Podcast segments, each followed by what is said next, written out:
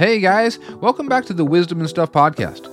I'm your host, Daryl Boucher, and this is where we cut through the Christianese and tradition based thoughts that hinder us from the limitless lifestyles that we, as actual children of God, are designed to walk in. So let's go ahead and dive into the Word and see what the Holy Spirit has for us today.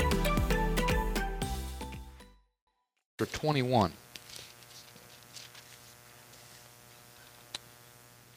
Hallelujah.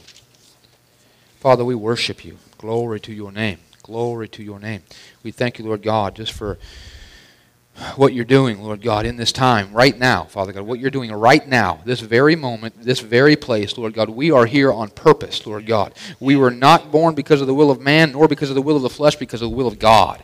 And I thank you, Lord God, right now is on purpose, Father God. This moment, this second, Lord God. Father, I thank you that we're here Father God, and there's no greater place, there's no greater hour, Father God, this is it. Lord God, we choose to enter into it. We choose to enter into it right now.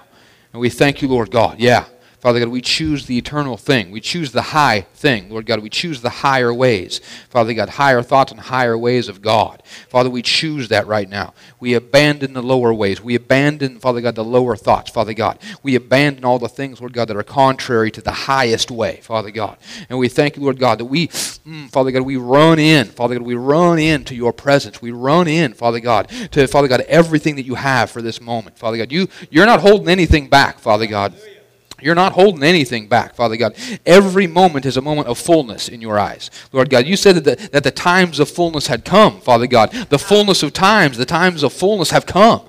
Praise God. And Father God, we are at the end of the age. Lord God, we are those who usher in the next age. And I just thank you that this is a time of fullness. Praise God. And we just receive that, Lord God. We enter into it. We cooperate with fullness, Lord God. We align ourselves with the fullness of God. We align ourselves with the King of Kings and the Lord of Lords. We align ourselves with the author of all creation, which spoke and it was, Father God. And we just thank you. You've written this thing out, Father God, from beginning to end. You know the end from the beginning and the beginning from the end, Lord God. You've already written this whole thing out, Father God. And I thank you that we are right where we're supposed to be. Praise God. And we simply choose to yield and humble ourselves to that place right now, this very moment, in Jesus' name. Amen. Praise God. Glory to God. oh, praise God. Just go home, go home happy right now. Glory to God. First Kings 21. Mm. As I was looking over, uh, you know, we've been going over uh, Old Testament accounts of different things and drawing out New Testament truths through the Old Testament for the last several months, and it's been just so rich, so good. Uh, just enjoyed it so much and uh, and just learning how to how to look and, and uh, filter the Old Testament through the New Testament and drawing out these things. God said that these things were written for our examples, our admonition. Uh, it says, "Unto whom the end of the ages have come." That's us. Praise God. And so this that tells me that everything in the Old Testament has to do with the end of the age. If, if he said that it's for our admonition, for whom the end of the ages have come, that means everything has to do with the, the end of the age. It also has to do with everything else past that because his word is eternal. It's, it's not segregated by time. But at the same time, we have to understand that we, at this moment, this hour, this word is for us. And uh, it's, it's not only relevant, but it, is, it's, it's, uh, it catapults us into what God has for us for this moment. And in 1 Kings chapter 21, we see the account of, of uh, Ahab and, and Naboth and it says here, I'm just going to read this verse, verse 1. It says, And it came to pass after these things that Naboth the Jezreelite had a vineyard which was in Jezreel, next to the palace of Ahab king of Samaria. Ahab spoke to Naboth, saying, Give me your vineyard, that I may have it for a vegetable garden, because it is near next to my house, and for it I will give you a vineyard better than it. Or, if it seems good to you, I will give you its worth in money. Verse 3 But Naboth said to Ahab, The Lord forbid that I should give the inheritance of my fathers to you. So Ahab went into his house sullen and displeased because of the word which Naboth the Jezreelite had spoken to him. For he had said, I will not give you the inheritance of my fathers. And he lay down on his bed and turned away his face and would eat no food. So what is he doing right now? He is a big baby. He is pouting. That's what he's doing, right? And so he's got the pouty face on. And here it says, verse 5 But Jezebel, his wife, came to him and said to him, Why is your spirit so sullen that, you that you eat no food? Verse 6 he said to her, Because I spoke to Naboth the Jezreelite and, and said to him, Give me your vineyard for money, or else, if it pleases you, I will give you another vineyard for it. And he answered, I will not give you my vineyard. Then Jezebel, his wife, said to him, You now exercise authority over Israel. Arise, eat food, and let your heart be cheerful. I will give you the vineyard of Naboth the Jezreelite. And she wrote letters in Ahab's name, sealed them with his seal, sent the letters to the elders and the nobles who were dwelling in the city with Naboth. She wrote in the letters, saying, Proclaim a fast, and seat Naboth with high honor among the people, and seat two men, scoundrels, before him to bear witness against him, saying, You have blasphemed God and the king. Then take him out and stone him, that he may die. This is not a good plan. You understand? This is not a good woman, and it's not a good plan. Verse 11. So the men of his city, the elders and nobles were, uh, who were inhabitants of his city, did as Jezebel had said to them, and as it was written in the letters which she had sent to them, they proclaimed a fast, seated Naboth with a high honor among the people, and two men, scoundrels, came in, sat before him. Scoundrels witnessed against him, against Naboth, in the presence of the people, saying, Naboth has blasphemed God and the king. Then they took him outside the city and stoned him with stones so that he died. Verse 14. Then they sent to Jezebel, saying, Naboth has been stoned and is dead. Verse 15 And it came to pass when Jezebel heard that Naboth had been stoned and was dead, that Jezebel said to Ahab, Arise, take possession of the vineyard of, of Naboth the Jezreelite, for he refused to give you, uh, that he refused to give you for money, for Naboth is not alive, but dead. And so it was when Ahab heard that Naboth was dead, that Ahab got up and went down to take possession of the vineyard of Naboth the Jezreelite. So, this is a, just an interesting account here and I'm, as I'm reading this, just meditating on this, it's interesting what happens here. Um, you, you, see, you, see Ahab, he, in the very first of this whole account, he has good intentions. In other words, he wants this vineyard that's near to his home, right? And so he goes to the guy and he says, I'm going to give you, uh, you know, the money for it. I will buy it from you fair and square, or I'll give you a better vineyard. And so he had good intentions. He, his, his intentions at the beginning were not to cheat the guy, right? That was not his intentions. His intentions was he wanted a vineyard close to his house. Nothing wrong with that. Uh, seems convenient, seems like it's logical. Uh, and at that, he was actually willing to pay the guy. He was willing to give him a better vineyard. He was willing to do the right thing to get it. But then something happened. He was refused what he wanted. And he got an attitude. And in his attitude, his wife came in and said, Don't worry about it. You're the king, and I'm going to make this happen for you. Now, you understand that even though it was Jezebel who did all of this, you understand Ahab still had a say in stuff. It's interesting, it says that how that, and I won't even get into this part of it, but how that Jezebel, you know, signed his name to the stuff, right? Signed his name to it. So she was deceiving the whole time. But notice who it was that they, they went to when Naboth was dead. They went to Jezebel. They didn't go to Ahab. What does that tell you? They knew it was Jezebel. There was a whole lot of people that were deceiving and conniving, right? Not just Jezebel. This was a plan. This was, and there were scoundrels too, right? What do scoundrels apparently do? They lie, right? so these are liars and cheaters. That's who they are. And uh, and apparently they're known to be scoundrels because they knew where to find them, right? she goes, go get two scoundrels. Okay, I know where to go with those guys. And uh, but so anyway, the, the, the, issue is this: is as I was as I was just just looking over these things and meditating this, and I was just praying it out, the Lord just began to really deal with me about something. And He was saying, here Ahab began with good intentions, and he began with something that seemed right and it seemed good. And of course, the word says that there's a way that seems right to a man, right? But ends in death. Starts off good. Starts off, looks good. Starts off, good intentions. But it didn't end up that way. And I'm thinking about all this, and as I'm praying, I'm just thinking, you know, how many times in life do, does this happen to people? Where they have good intentions, but their intentions don't come out the way that they intend it to do. You know, they, it, it, doesn't come out that way. Nobody intends to uh, file bankruptcy, right? Nobody has ever intended that. They just have to end up doing it, right? Nobody's ever intended uh, to, to be homeless on the road. It just happens, right? No one's ever intended uh, to, um, you know, be, you know, divorced or to have, you know, broken homes or to, to be involved with drugs. You know, no one's waking up one day and said, you know what, I think in 10 years I'm going to be a meth head. I don't think anyone ever intends that. They don't intend it, right? But it happens, doesn't it? And this is interesting to me how it's like intentions start one place, but then people's lives end up a totally different place. And we see this happen in Ahab's life here. His intentions were good, but intentions really don't mean a whole lot. And this is one thing the Lord just, just spoke to me about in this is he said, humility will bring you where your intentions want to go. But willpower will never do it. Your willpower, your plans will never bring you where your intentions want to go. Humility will.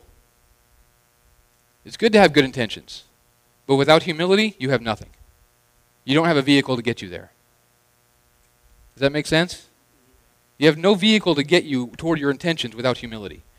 And here the thing is, as I was, as I was praying into this, the Lord just showed me, He said, Here King Ahab, he had a desire, he had something that he wanted, but what happened was that desire, through different things, it shifted into what we call lust. It started off as a genuine, justified desire. It's okay to want something right next to you, nothing big, no big deal about that. And he was willing to pay the price for it. He was willing to do everything he could. But it turned. It turned into a lust. And when things turn into a lust, that's when they get dangerous. Because you understand, we, in, our, in our vernacular, lust usually means sexual sin, but that's not the definition of lust. The definition of lust is when you covet after something or you look at something so much and so long that now suddenly you need it. And you, you actually, your, your, your mind and your flesh is telling you that you need it so badly that you'll do whatever it takes to get that. That's a lust. And you actually think, it's just children. Children do this a lot, don't they? Where, where basically whatever they want, they need. You know, it's not like, you know, it's, it's, it's you know, if, if you, and so what happens is, of course, if, if, if some child says, you know what, I really want a new whatever, you know, uh, I don't know what they even have these days. iPads now, I don't know, all kinds of technical stuff. Um, you know, they want a new iPad or whatever, the newest iPhone or something like that, and the parent says, no, we're not doing that right now. What's the response of the child? But all my friends have it, and if I don't have it, I'm going to die. You know, and it's this big emotional thing. And genuinely, they feel that emotion, don't they? They genuinely feel, I don't know if you guys remember being kids, but you genuinely felt like your life was going to end somehow if you didn't get this thing. Now, that's not true, right? It's just how you genuinely felt. And so suddenly a want became a need. And the moment the want becomes the need, it becomes lust. And now here's the thing though. The problem is this is that that's what we call being childish, right? And like we say a lot, you know, God wants us childlike, not childish, right? And so if you're childish and you carry that same uh, uh, trait into an adult behavior, here's the danger there is that if you turn a want into a need, an adult has more uh, avenues and resources to make it happen. That's the danger kids don't have a lot of freedom and resources to make things happen. So their, their parents say no, it's no. They cry for a while, and that's about it. But as you get older, you got a little bit more freedom, a little bit more avenues and resources, you'll make it happen. And that's where it gets dangerous. Because now suddenly you've allowed lust to become a part of your life. And as I was talking, as I was just talking to the Lord about this, and he was, I was meditating on this, as I was praying it out, I tell you, I felt something very very, uh, I guess the, the, the, the best word I could use is severe. It was a severe feeling that kind of came on me. And, and I mean, I can even feel it now as I'm talking about it because it just, I, I realized that in talking about this, and he began to talk to me about conquering lust. And he, he began to talk to me about this and saying that there is, this is a virus in the body of Christ and that what, what needs to be spoken tonight, obviously we're here and we're going to receive from the Lord, but at the same time, when you understand the, the, how prophetic things work, uh, the, the prophetic means that when it gets spoken, it changes the atmosphere. It doesn't just affect the people who are listening, it changes the atmosphere. And the word says we can impart grace to the hearer, praise God. And so to actually allow grace to come into the atmosphere of the body of Christ, to allow people to be, be free from lust, whether they're here or not here. It's something that happens in the atmosphere not just in a room. Praise God.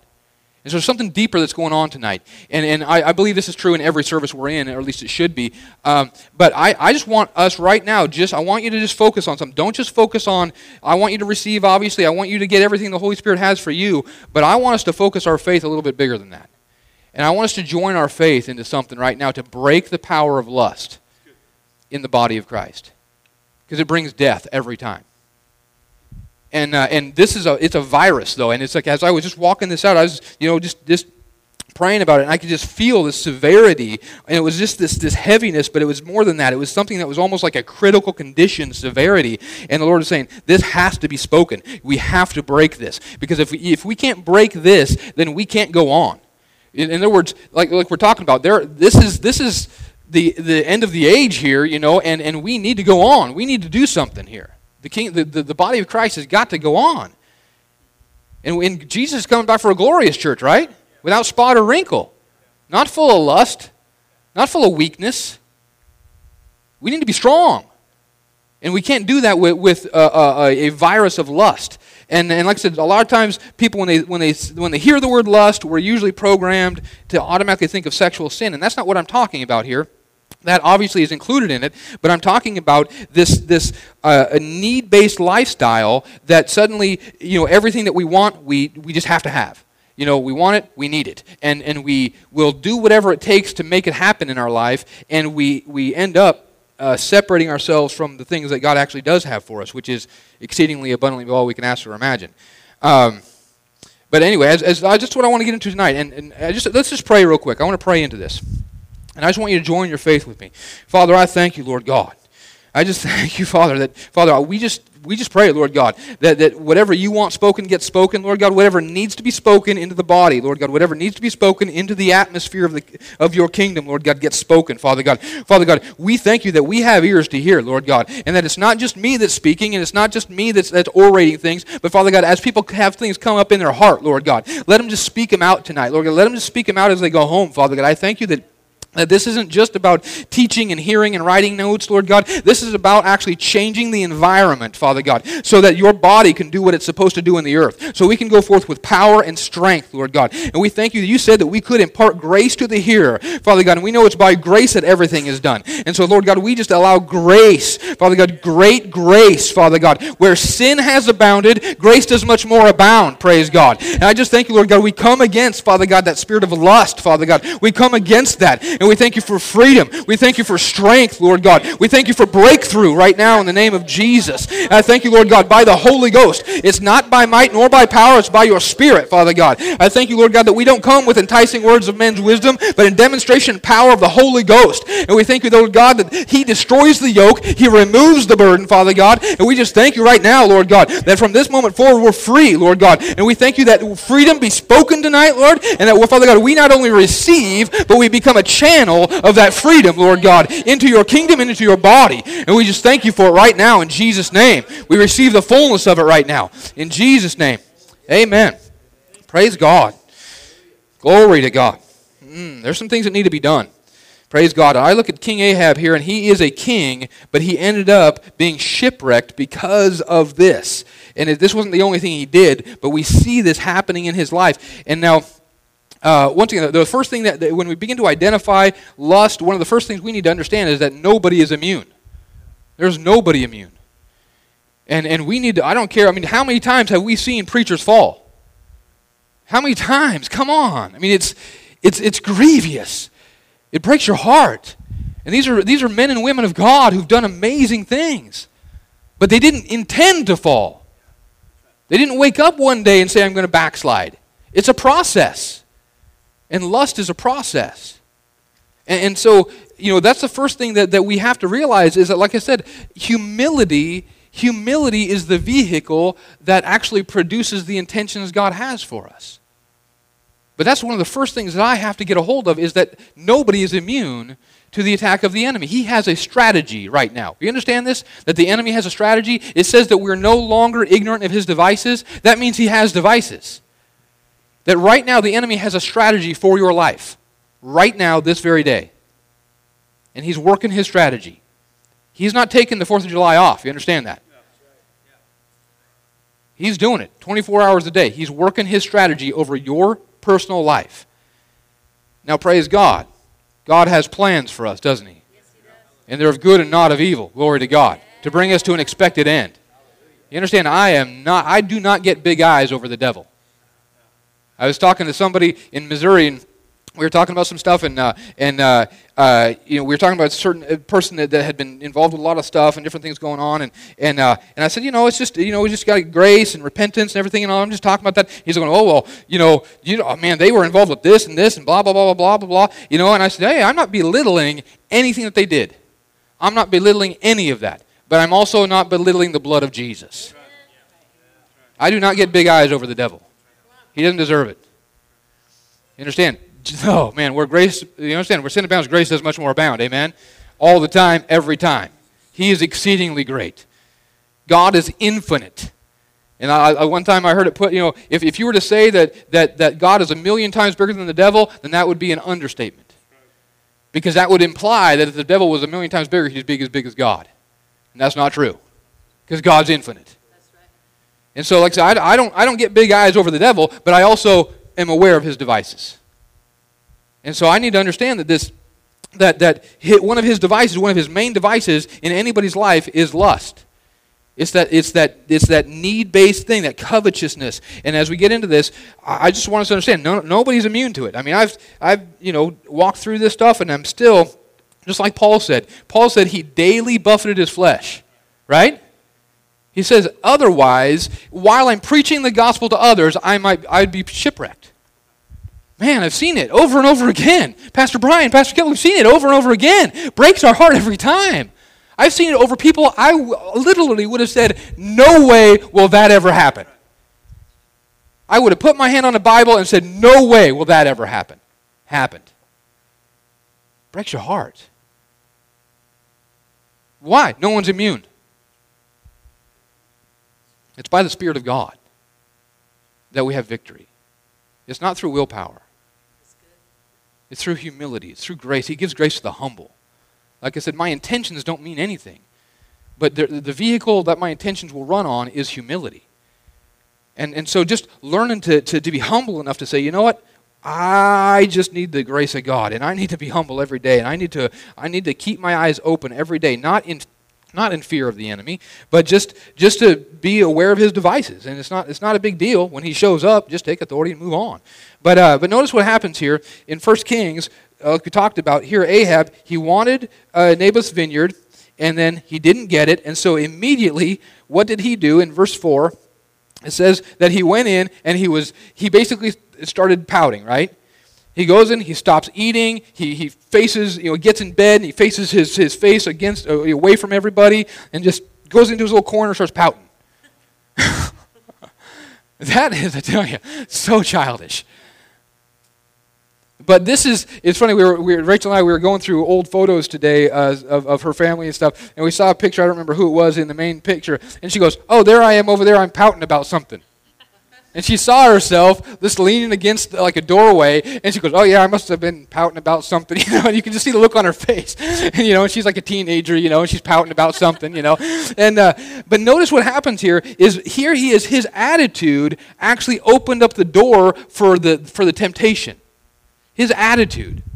Here he is. He's all sullen. He's all sulky. He's all pouty. And then Jezebel comes up and says, I'll, I'll do it for you. Don't worry about this. It was that attitude that opened up the door for that temptation. If he wouldn't have had that attitude, she would have never started talking to him. But his attitude of, well, I didn't get what I wanted. Uh, you know, the big lip. You know what I'm talking about? you know? But we get this little pouty attitude sometimes because now you understand he he's sitting there and I love uh, notice what, what what her response was. I love this because oh my goodness he told she plays him like a fiddle. Um, it says, uh, so he, verse 6. Okay, verse 5. Jezebel's wife comes in, says to him, Why is your spirit so sullen that you eat no food? Verse 6. So he said to her, uh, because I spoke to Naboth the Jezreelite and said to him, Give me your vineyard for money, or else, if it pleases you, I will give another vineyard for you. And he answered, I will not give you my vineyard. Okay, now I, you see his attitude. He is just so. I, I was doing the right thing, and he said no. And, uh, you know, he didn't even bring up the fact that Naboth said, No, this is my father's inheritance, and it wouldn't be right for me to give you my inheritance. You know, he didn't bring that up, right? That wasn't the picture he's playing. He, he's just going, I was doing the right thing, and they totally shut me down. And so Uh, verse 7, though, I love what Jezebel says. Then Jezebel, his wife, says to him, You now exercise over, authority over all Israel.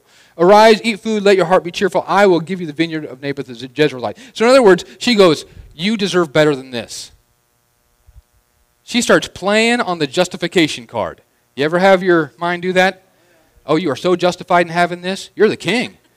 You should have this. You, you reign over everything.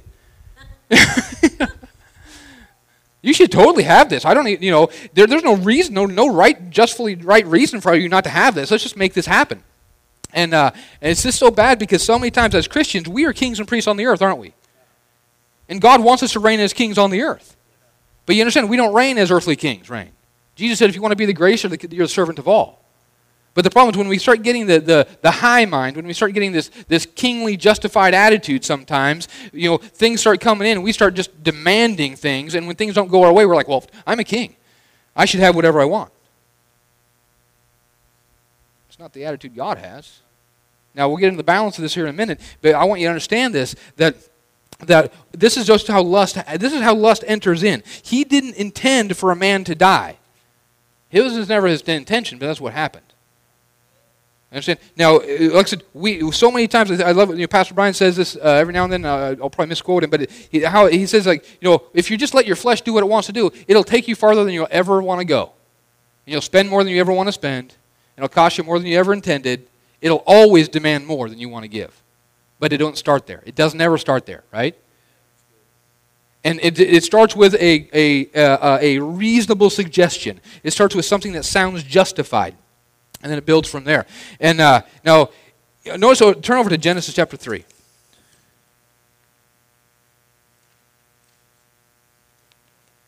And we see the same thing happen here with Eve in the fall. Genesis chapter 3 says verse 1 Now the serpent was more cunning than any beast of the field which the Lord God had made. And he said to the woman, Has God indeed said, You shall not eat of every tree of the garden? And the woman said to the serpent, We may eat the fruit of the trees of the garden, but of the fruit of the tree which is in the midst of the garden, God said, You shall not eat it, nor shall you touch it, lest you die. Verse 4 Then the serpent said to the woman, You will not surely die. For God knows that in the day that you eat of it, your eyes will be opened, and you will be like God, knowing good and evil. Verse 6 so when the woman saw that the tree was good for food, that it was pleasant to the eyes, and that it is and a tree desirable to make one wise, she took of its fruit and ate, and she also gave to her husband with her, and he ate.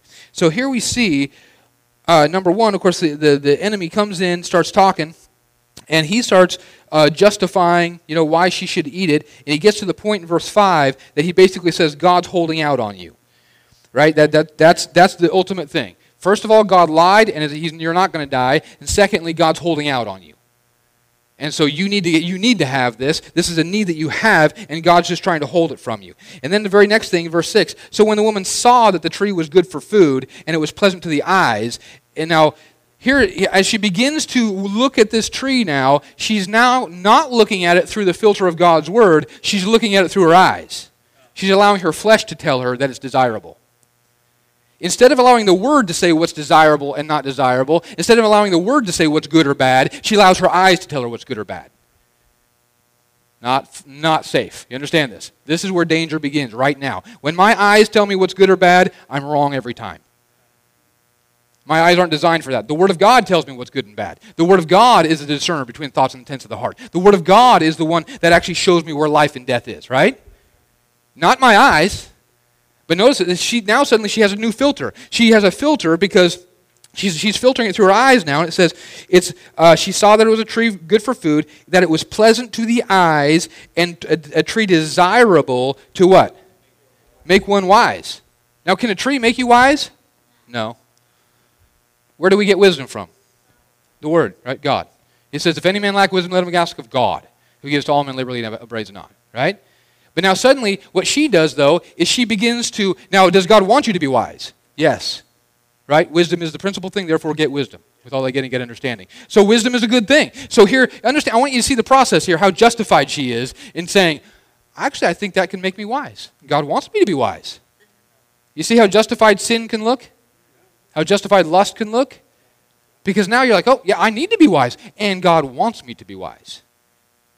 But the problem is not whether or not he wants you to be wise. The problem is, are you getting it from him or from his creation?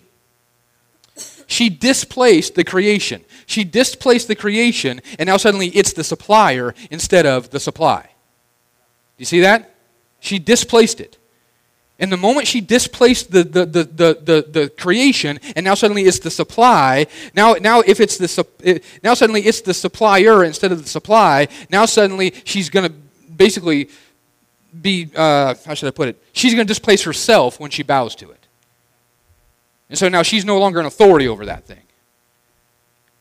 And that's a whole other thing. But anyway, but but I just want you to see this. That when our eyes tell us what's good and bad, and then suddenly logic comes in, and we start saying, "But God wants me to have these things. He wants me to be blessed. He wants me to have all these things. He, you know, the Word says that He wants me to have all things that pertain to life and godliness. True, but what does the Word say? It says He gives me those things.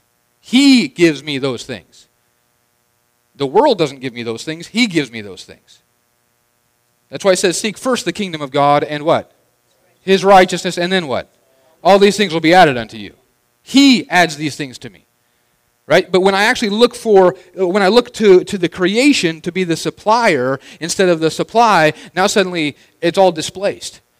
And this is where this is all about lust, though. This is about when we actually turn a want into a need, and we actually uh, uh, stop allowing Him to be our supply, and we allow something else to be uh, the, the one that's supplying our needs.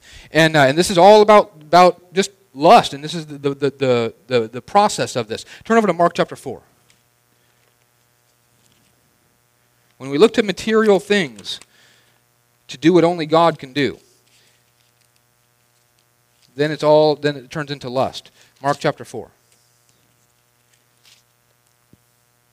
And this is one of the biggest problems, though, really, in, in uh, the, the, faith message, if you want to put it that way, is that a lot of times people will take the principles of faith, which are valid principles, and we see them in the Word of God, obviously, but they'll take them and they'll filter them through this, this lustful mentality, and now suddenly they, they, they, they'll turn it into this works based thing. I remember when I was in Tulsa, just shortly after I moved there when I was 18, I was in prayer, and the Lord, He just told me this. He said, So many times people are, He goes, this is how He put it. He goes, So many times people are in their Word and in prayer trying to get my stuff without getting me. And he goes, I am not the avenue to my stuff. He goes, I'm the avenue to me. you understand? He's the blessing. He's the blessing. Praise God. You know, but if I'm just getting to him to get his stuff, now suddenly I'm, I'm, I'm, I'm basically treating him like a prostitute. Anyway, but um, Mark chapter 4, though, uh, here it says, now this is the parable of the sower, and then I'm just going to skip over some of this stuff. And it says in verse uh, 18, talking about the thorny ground soil. Verse 18 says, Now these are the ones sown among thorns. They are the ones who hear the word, and the cares of this world, the deceitfulness of riches, and the, the it says in the King James, the lusts of other things. Here it says desires of other things, entering in, choke the word, and it becomes what? Unfruitful. So now, here, okay, now these are people, these are not wayside people.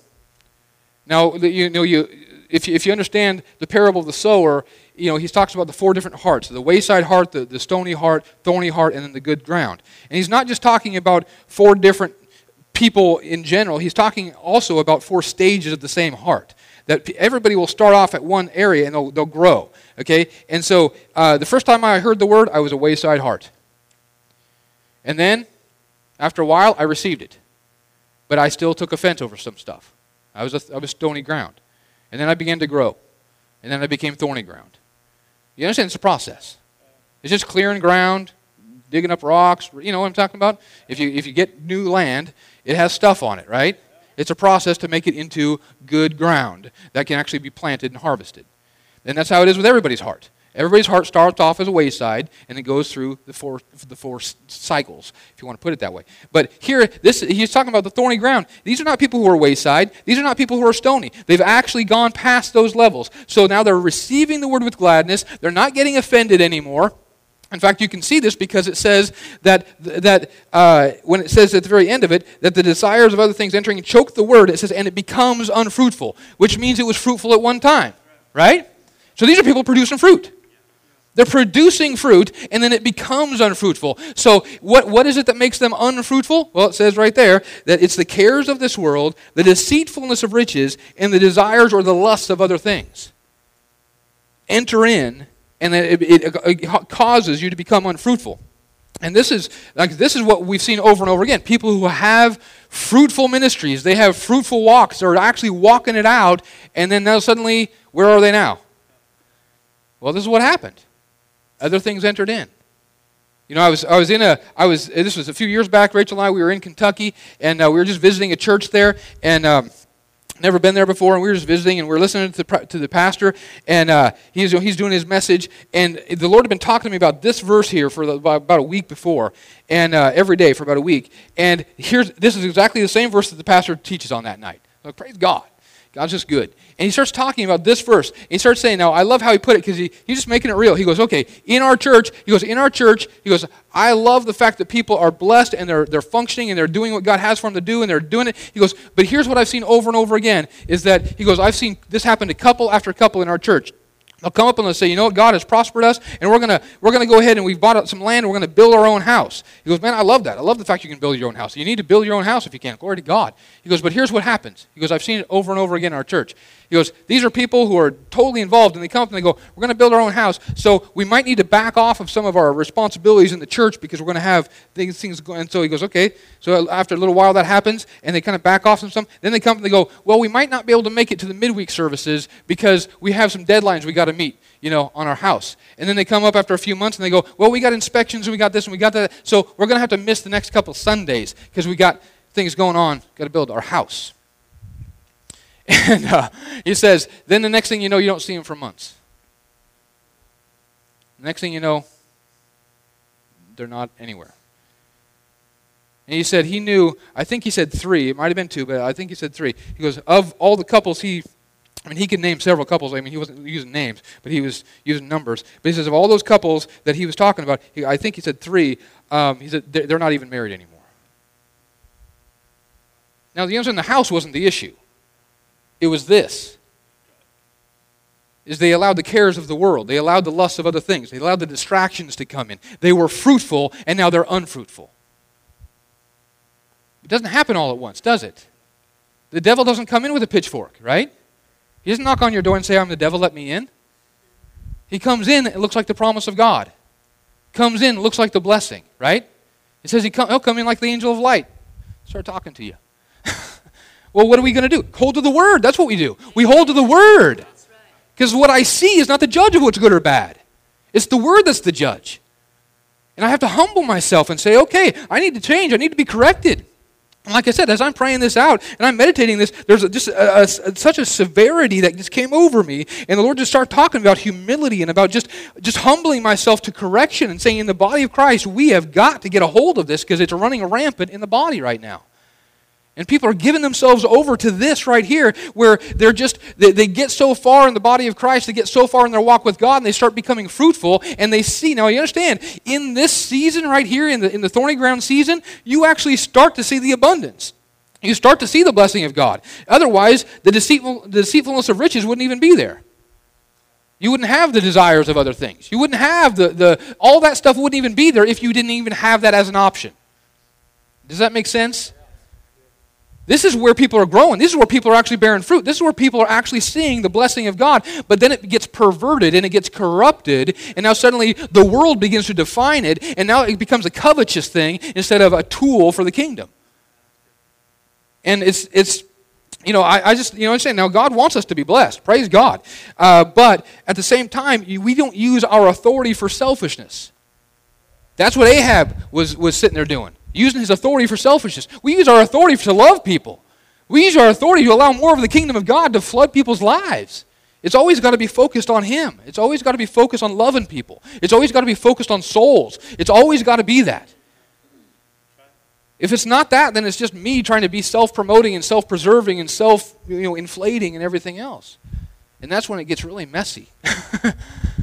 you know, but we'll justify it the whole way. Well, God wants me blessed. Okay, He does. Praise God. In fact, you know, let's just let's just get into that little, real quickly. Um, Psalms 37. But I really believe, like I said, I believe as we speak this in tonight, I just appreciate you praying with me because as we speak this in, I just really think that there's something that needs to be broken in the body of Christ when it comes to this, this spirit of lust that has uh, really dictated a lot of things. and, and has stopped the body from growing, and a lot of things are supposed to grow in. And that's the issue. We need to get the harvest in. And we don't have time for all this stuff. Psalms 37. And it says in verse 4, Psalms 37, verse 4, it says, uh, Delight yourself also in the Lord, and he shall give you what? Desires of your heart. I mean, here it says that he wants me to have the desires of my heart. In, uh, we know in, uh, in 1 Timothy chapter 6, it says that he gives us richly all things to enjoy, right? You know, God's not a stingy God, is he? He's not selfish in any way. He, doesn't, he, he wants the, the, the yoke to be easy and the burden to be light. He wants us to have all things that pertain to life and godliness. Romans chapter 8, verse 32, it says, He who spared not his only son, but delivered him up for us all, how shall he not also freely with him give us all things? You know, he wants us to have a hundredfold. He wants us to walk in, in, you know, even in the Old Testament, he said, I want you to have abundance in everything. I mean, you look at Solomon's life, and Solomon, it says that the Queen of Sheba came up and she passed out because his servants were so blessed. And she was blessed. You know, she was very wealthy. But, but you understand, uh, the, the, the physical material abundance is not the issue. God doesn't have a problem with that. He wants us to walk in the fullness of the blessing. But the question is, is that what then, then where do we balance this between God giving me the desires of my heart and me watching whether or not I'm in lust or not? You know, we need to get clarity on that. We need to see what's the difference between you know me actually going after what God has for me and then getting into lust and covetousness. Well, the issue is this: is that, is that lust is really a, a counterfeit of godly desire. That's really what it is. It's a perversion of godly desire. Desire, it says that He would give me the desires of my heart, right? Desire, now let's think of the word desire. What does it mean? Well, the word desire, it comes from two words, you know, the first being D-E, de, and then the, the, the last word being sire, S-I-R-E. So what does the word sire mean? It means father, right? If a horse sires another horse, father is that horse, right? And the word de in, in Latin just means of. That's what it means, right? And so it's just of the father. That's what desire means, is of the father. Desire, by definition, is not evil in any way. Desire, by definition, is something produced from the Father in my heart. It's an actual passion that I have for Him and His ways. And, and even the, the passion I have for abundances comes from Him. He's an abundant God. He likes abundant things. If He didn't, He wouldn't create so many stars. Right? I mean, look what He did. Like, if I created stars, I would have made like a hundred of them. you know? He created billions and billions and billions and billions. They've counted over two billion galaxies, which each have millions and millions of stars. Good. Yeah. you know? I mean, if I would have made birds, I would have made like five colors. You know? But he's, he's an abundant God. That's his nature. Genesis chapter 1, the beginning of the book, shows us the nature of God and its abundance. Abundance is not a problem. You understand? He's not afraid of abundance. He's not afraid of the blessing. He's not afraid of, you know, and said Ephesians chapter 3 that he is he wants to give me exceedingly abundantly above all I can ask or think. That's what it says, right? He's not afraid of giving me more. He, he called himself El Shaddai, right? Remember what that means? The God of more than enough. Praise God. That's his name. He actually called himself that. He goes, I'm the God of more than enough. I like it. What, what I think was uh, I think it was Norval Hayes one time. He said this. He goes, "If you have a problem with, with, with prosperity, you're going to have a real problem when you get to heaven." Streets are paved with gold there. You know what I'm talking about? You know, it's like you know the, the, the foundation of the city is precious stones. Where we use concrete, God uses precious stones. He doesn't have a problem with this. Okay, that's not the issue. The issue, though, is what's the difference in between the desires of my heart and the lust of other things? There has to be a difference here, and there's just a counterfeit of it, is all. Turn over to Ephesians chapter 2. Amen. I believe we're doing something tonight, and glory to God. I just want to break this stuff. I don't want I don't want lust to have any rule or reign over me, and I don't want it over the, the body of Christ. I don't want it over my church. Praise God. Ephesians chapter two. And here it says uh, in verse one. Oh man, I love this. It says, "And you, what did he do? He made alive. Praise God, who were dead in trespasses and sins. Praise God. Are we alive? Yes, glory to God. We're alive. It says, in which you once walked." According to the course of this world, according to the prince of the power of the air, the spirit who now works in the sons of disobedience. Among whom, verse 3, also we all, how many? All. We all once conducted ourselves in the lusts of what? Our flesh, fulfilling the desires of what? The flesh and of the mind. And we're by nature children of wrath just as others. So we see here, he says that the desire, where, where it comes from lust, is there's a desire of the flesh and of the mind. That's when it comes into lust. God wants to give me the desires of my heart. There's a different, different, different avenue here. Do you see this? God flows through my heart, but, my, but the, the lust of the flesh will come through my flesh and through my mind. And when things begin to get generated from the, my flesh and from my mind, it will actually turn into lust very quickly. But when things come through my heart, when I'm actually just walking in the things of God, walking in the ways of God, now my heart begins to rule me. And now suddenly, as a child of God, I'm led by the Spirit of God, and those very things that I desire are coming from Him because it's of the Father. And even the very abundance that I'm actually believing Him for is just from Him because it's a tool for the gospel, it's a tool for the kingdom. And it's not just some selfish thing. But you see, they can, they can look very similar, uh, but there's a counterfeit. That's why, you know, you understand counterfeits look like the real thing, right? Good counterfeits look like the real thing, I mean, really close. you know, it takes a trained eye to spot one from the other. And the devil's a good counterfeiter. And so this is why we have to have the Word of God.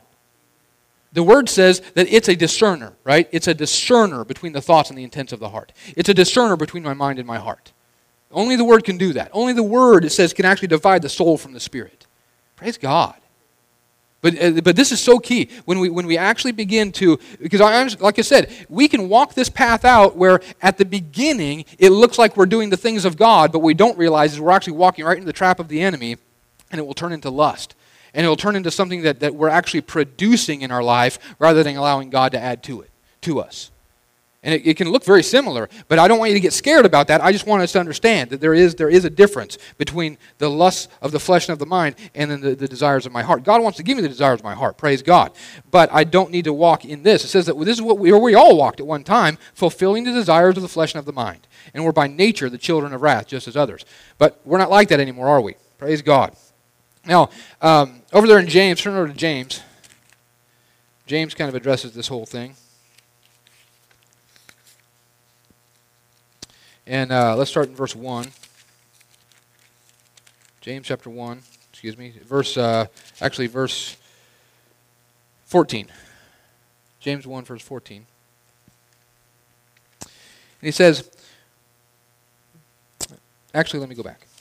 Just a couple of verses here. Verse 13. Let no one say when he is tempted, I am tempted by God. For God cannot be tempted by evil, nor does he himself tempt anyone. Verse 14.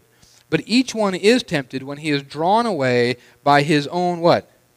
Desires or lusts and enticed. Then, when desire has conceived, it gives birth to sin, and when sin was full grown, what does it do? Brings forth death. So now, here, he, this, is, this is the process, isn't it? It says that when where temptation first comes in, it's interesting because it says we get tempted and drawn away by our own desires and enticed. In other words, there, everybody has uh, uh, different things that entice them. There's things that, that growing up, I grew up, you know, in, in a household that was not, um, you know, all that uh, Brady Bunch like, and uh, um, and it, uh, you know, and I, there was drugs all around and alcohol all around, and I mean, we grew marijuana in our backyard, you know, and uh, but none of that, the, the drugs and the alcohol, it never really enticed me. There was no enticement there for me. Um, I I just didn't went into it. You know, and now, uh, but you understand that there were other things that did entice me. And whereas other people, they have a real issue with drugs and alcohol, right? And they would never have the, the, the same issues that I have with other things. Because it says here that we're all drawn away enticed by our own things. There's, there's something that, that, that, that actually is, is really unique to our, our just makeup that we'll be drawn away by. The, the enemy never comes, he's never tried to, to, to get me involved with certain things because it just wouldn't work. There's other things that would. There's other things I got to watch. You understand? I mean, when I was a teenager, all the way from a teenager for several years, I was involved with pornography big time. That stuff had to break, it had to die. You know, I know some people never have a problem with that, but that was one of those things that those sexual perversions, those sexual sins, that was one of those things that was enticing to me. You know, the word says this in, in, in Timothy. It says, flee youthful lusts, it says. Now it's interesting when I was reading that one day, and the Lord said, "Notice it says youthful lust. In other words, the lusts that you that, that, that begin to get built in your life, they begin when you're a child. They're not adult lusts; they're youthful lusts. And they just what they happen what happens is they, they get built up, and what happens is they, they, they're, they're things that you begin to look to for security and comfort and, and self worth and these different things, and they feed an appetite that you have when you're a child and they just begin to build. And you feed that, you feed it, you feed it, and when, like I say all the time, whatever you feed will grow, whatever you starve will die. You can't, it's just the way it works. If you want something to die in your life, guess what you do? You starve it. Good or bad. If you, if you feed the ways of God in your life, that will grow. If you feed the ways of the enemy, that will grow too. If you starve the ways of God in your life, that will die. You got it. Whatever you feed will grow. Whatever you starve will die. You can't get past that. And so here, you know, I, I reached a certain point after I got saved. I was still involved with pornography. no, I was. and, uh, because you understand, those things don't just fall off. You know, they don't just do it because I don't want it to happen anymore. I would sit there and I would cry, Lord, I don't want to do that anymore. Blah, you know, just with weeping and the whole thing and repentant. And then, you know, okay, never again, never again. You know what I'm talking about? You know, no, just drawing the line in the sand. Uh, you know, the whole thing. And uh, then, you know, five days later, oh, God, but this time I really mean it. Oh, you know. you know, but what, what do you have to do? Starve it. Feed something else. Whatever you feed will grow, whatever you starve will die. And there's total freedom. There's total victory over these things. But you got to understand that you're drawn away by your own lust and you're enticed. And this is how it works. But when you give in to that, then it becomes, it says, when desire has conceived. In other words, it has to mix with something. You know, just like the Word of God has to mix with faith in our hearts, like it says in Hebrews, that we have to mix the Word of God with faith, desire has to mix with something. It has to be mixed with something in my heart. I have to actually believe it and sow into it, just like I do with the Word of God. I have to sow into it. If I don't sow into it, it's going to die. If it's not conceived, it will die. Okay? It actually comes in, and, and like, just because I have a desire doesn't mean I sinned. It says that Jesus, he was tempted in every point, right? He was tempted in every point, yet without sin. So temptation is not sin, is it? No. And so we need to understand that, though. When, just because temptation comes, I just need to realize I can't conceive that thing. I just don't need to have it conceived. I just need to abort that thing right then. Praise God. But anyway, but when it gives birth to sin, blah, blah, blah, and then it says when it grows up, it brings forth death. Now, um, with that, turn over to, uh, uh, let's just kind of wrap some things up here. Galatians chapter 5. The one thing, though, that, uh, that, that lust is really tied to or is fueled by is the, the, the, perception of need. Like I said, when you, when you actually think you need something, then you will go after it and you will make it happen. And so, one of the greatest ways that we can do to overcome uh, just that spirit of lust, that spirit of covetousness in our life, is to deal with that need situation. Now, over here in Galatians, in chapter 5, I love the Word of God so much. It says in verse 16, it says, I say then, walk in the Spirit, and what does it say? You won't fulfill the lust of the flesh. You won't do it. If you walk in the Spirit, you won't fulfill the lust of the flesh. You can't do both at the same time, in other words. You can't do both at the same time. You can't be walking in the Spirit and fulfilling the lust of the flesh at the same time. If you walk in the Spirit, now what does it mean to walk? Well, this, this word walk actually simply means to have forward motion. It really just simply means to. Um, uh, uh, to, to progress in, or uh, like one of the one of the translations of it was to be occupied with. In other words, what's your mind occupied with? Is your mind occupied with the Spirit? Is your mind occupied with the ways of the Spirit, with the things of God? You can't, eh, you know, if, if I want to not go south, I just go north. Right? I can't go to both at the same time. So, in other words, I don't, I don't sit there and, and, and I don't even know which way south is here, but uh, if I don't face south and rebuke south all my life, I just come against you, south. In the name of Jesus, you are of the devil. I, I don't wish my, I don't just, just go north. If you just go north, you don't have to think about south, right? you don't have to even think about it. You can just keep going north. If you walk in the Spirit, you won't fulfill the lust of the flesh. That's what the Word says, right? I didn't make that up. That's a spiritual law. And so, you know, God says that. Is it true or not true? It's true. So it, that tells me if I am currently fulfilling the lust of the flesh, what am I not currently doing? I'm currently not walking in the Spirit, right? I just got to make it clear, right? That every time I've sinned, I've known why I sinned. This is not rocket science to me. Oh, I don't know how that happened. It overtook It did not overtake me. Okay?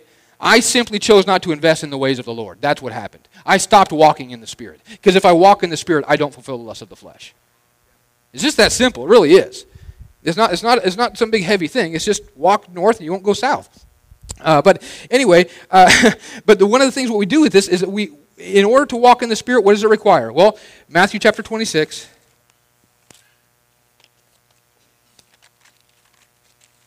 Are we doing okay? Okay.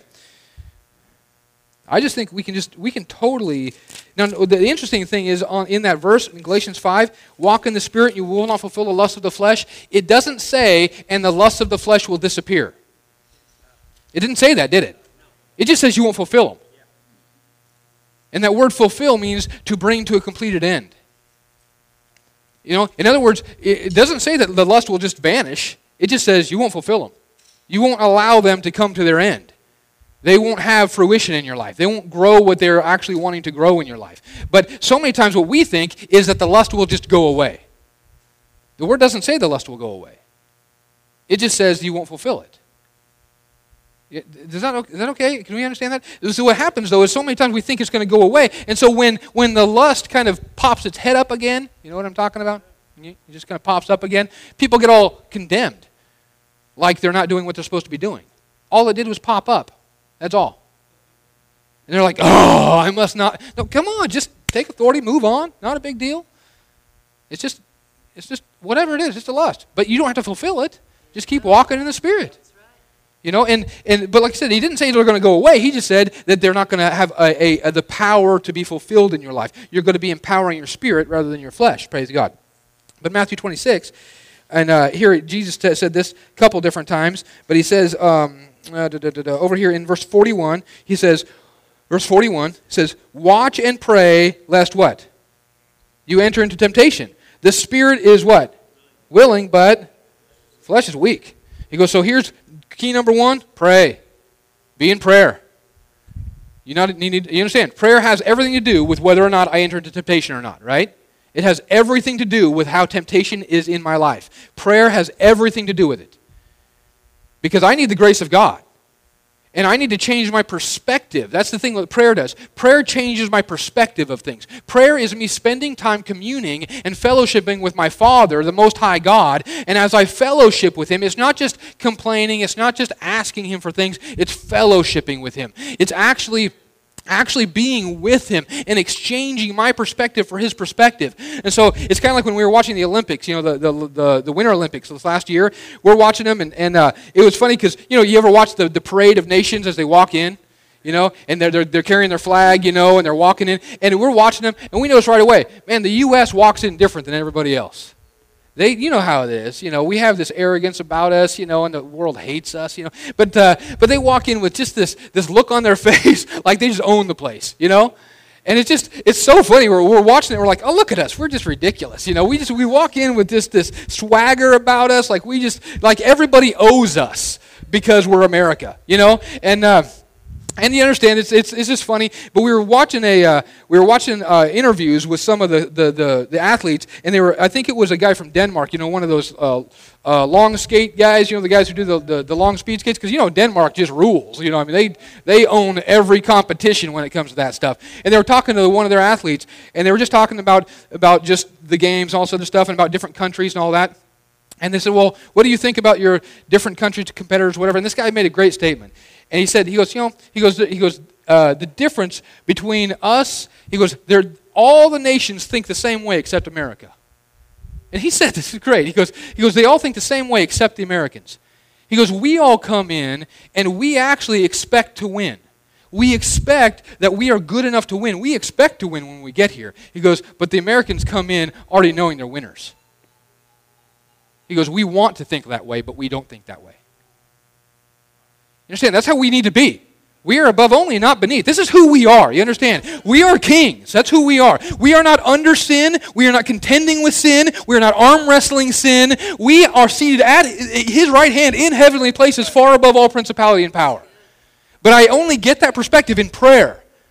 It's in prayer that I get that perspective. It's in prayer that I exchange that mentality and I stop being a victim and I actually start being a victor over things. And now it's not some big arm wrestling match with lust and with sin and with all this other stuff. No, it's just me speaking in authority and dealing with it. And I won't enter into temptation. You understand? So my dealings with temptation has everything to do with my prayer life. That's what Jesus says here. Because the spirit is willing, but the flesh is weak. And if I'm trying to do it in the flesh, I'm going to be weak every time. But now, and of course, uh, uh, with that, turn over to Philippians chapter 4.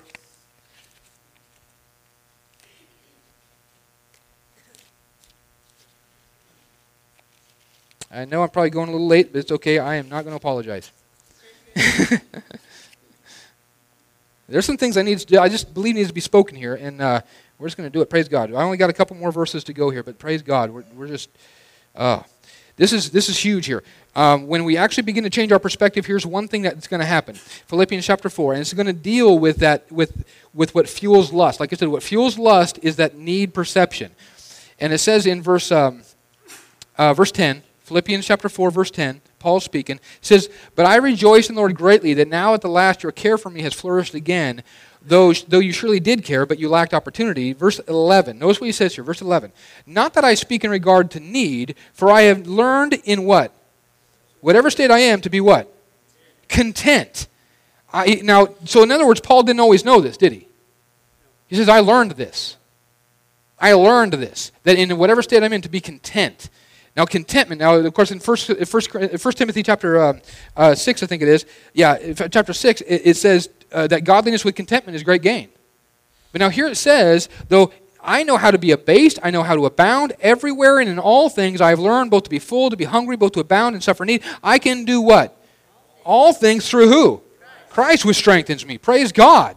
Now, now, he's not talking about that place where you just allow life to beat you up and you're a doormat and just allowing the circumstance to do whatever. He's just saying, no matter what the circumstance does, I don't draw my strength from that. I draw my strength from Christ. So if the circumstance is up, I'm strong because of Christ. If the circumstance is down, I'm strong because of Christ. I've learned in whatever state I'm in to be content because He never changes. He's the same yesterday, today, and forever. And so I can walk in a position of strength no matter what's happening in my life, and I don't need the circumstance to change for me to walk in victory. I have Jesus, and I'm complete in Him, according to Colossians chapter 2.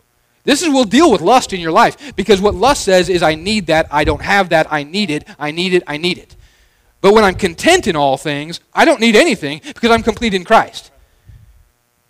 This is big. Like I said, God wants us to have all things that pertain to life and godliness. He's given us all these things freely. But we need to deal with this issue of need. And we need to realize that my God will meet all my needs according to his riches and glory by Christ Jesus. He, I am complete in him, according to Colossians chapter 2. And when I begin to actually see myself in a completeness, now suddenly I'm not striving for all kinds of things and trying to make things happen. I can actually focus on seeking first the kingdom of God and his righteousness. I can focus on all that, and then he can just add all these things into my life. But there's such a victory in these things.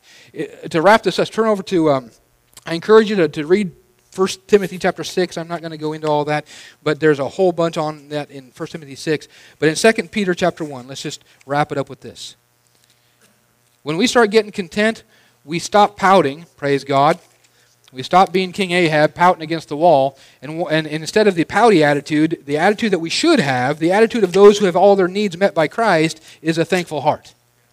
That's what should be coming out of our mouth all the time, It's just thankfulness.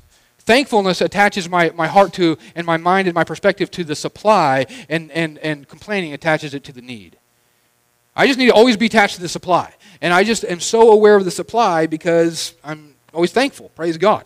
But 2 Peter chapter 1, he says here in verse 2 Grace and peace be multiplied to you in the knowledge of God and of Jesus our Lord, as his divine power has given to us what? All things that pertain to what? life and godliness through the knowledge of him who called us by glory and virtue. Now notice what it says next. Because we all obviously we shall know that verse, verse 3, praise God.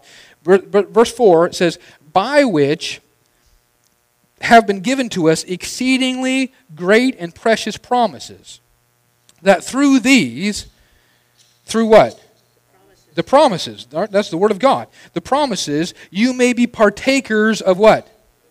the divine nature, praise God, having escaped the corruption that is in the world, what does it say? Through lust. We've escaped that corruption, praise God. The lust will tie us to corruption every time. Corruption is the state of decay. Corruption is where we continue to go down and down and down. And we've seen that in, in the generations of this world, haven't we? Every generation goes down. But we don't do that, praise God. We go from glory to glory and from strength to strength. We Praise God, we go from faith to faith. But we do that by actually doing what He tells us to, to do here. We actually come in and we get into the Word of God. Like I say all the time, if, it, if, if a message doesn't come down to read and pray, it's wrong. Understand? Everything comes down to read the Word and pray. That's what, it, that's what everything comes down to. Uh, you, you, you get in the Word of God, you get your mind transformed, and then you get in the presence of God, and you allow your heart to be transformed by His presence. And uh, anyway, but, uh, but here he says that by these pr- great precious promises, that through these I become a partaker of His divine nature. Does God have any need? No. Does He have any perception of need? No. So if I am partaking of His divine nature, I shouldn't either, right? I mean, praise God. If I am a partaker of His divine nature, I should think like God thinks. I should be like God. I should, and I'm not talking, I'm, I'm gonna, not going to be God, but you know what I'm talking about. It's like we have the mind of Christ. Christ doesn't have any, any perception of need, and neither should I, because I have the mind of Christ. But it comes through me partaking of His divine uh, uh, uh, great and exceedingly precious promises, partaking of his divine nature, and in doing so, I begin to know then that I have all things that pertain to life and godliness. And if I know that I have all things that pertain to life and godliness, then I can escape the corruption of the, of, that's in the world through lust. Because if I know I have all those things, then I, there's no, no possibility for lust in my life. Because I'm already complete, entire, wanting nothing. That's where we are. And that's who we are. Praise God. And everything else is a lie. And what I have to do is I have to allow my mind to be transformed and actually begin to drive out all that lust and, and, and begin to walk in the Spirit and not fulfill the lust of the flesh simply by knowing who I am in the Spirit. Because in the Spirit, this is who I am. In the Spirit, I have all things. In the Spirit, I am a partaker of His divine nature. In the Spirit, I am seated with Him in heavenly places. That's who I am in the Spirit. And my spirit knows that. The question is, my soul doesn't know it yet.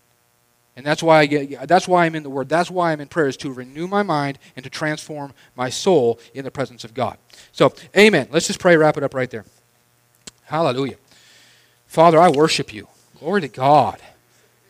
You are so good. Father, you have given us all things that pertain to life and godliness, Lord God. And not only that, but you've given us the power to overcome covetousness and lust and all that, Lord God. This is nothing, Father God, compared to the grace of God. Because where sin abounds, grace is much more abound.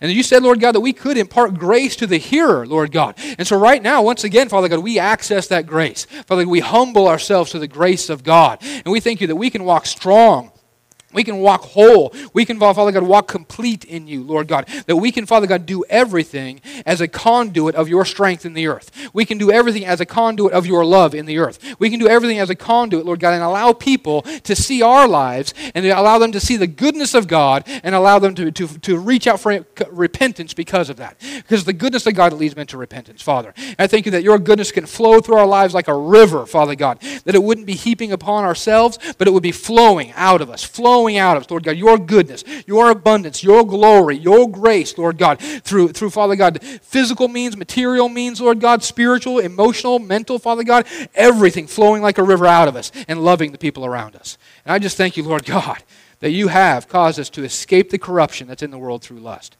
And it's by your Spirit. And we give you the. Thanks for joining us today on Wisdom and Stuff. Don't forget to subscribe to get new updates and check out our podcast page on Podbean to find all our previous posts and full length messages. We'll see you next time and have a blessed day.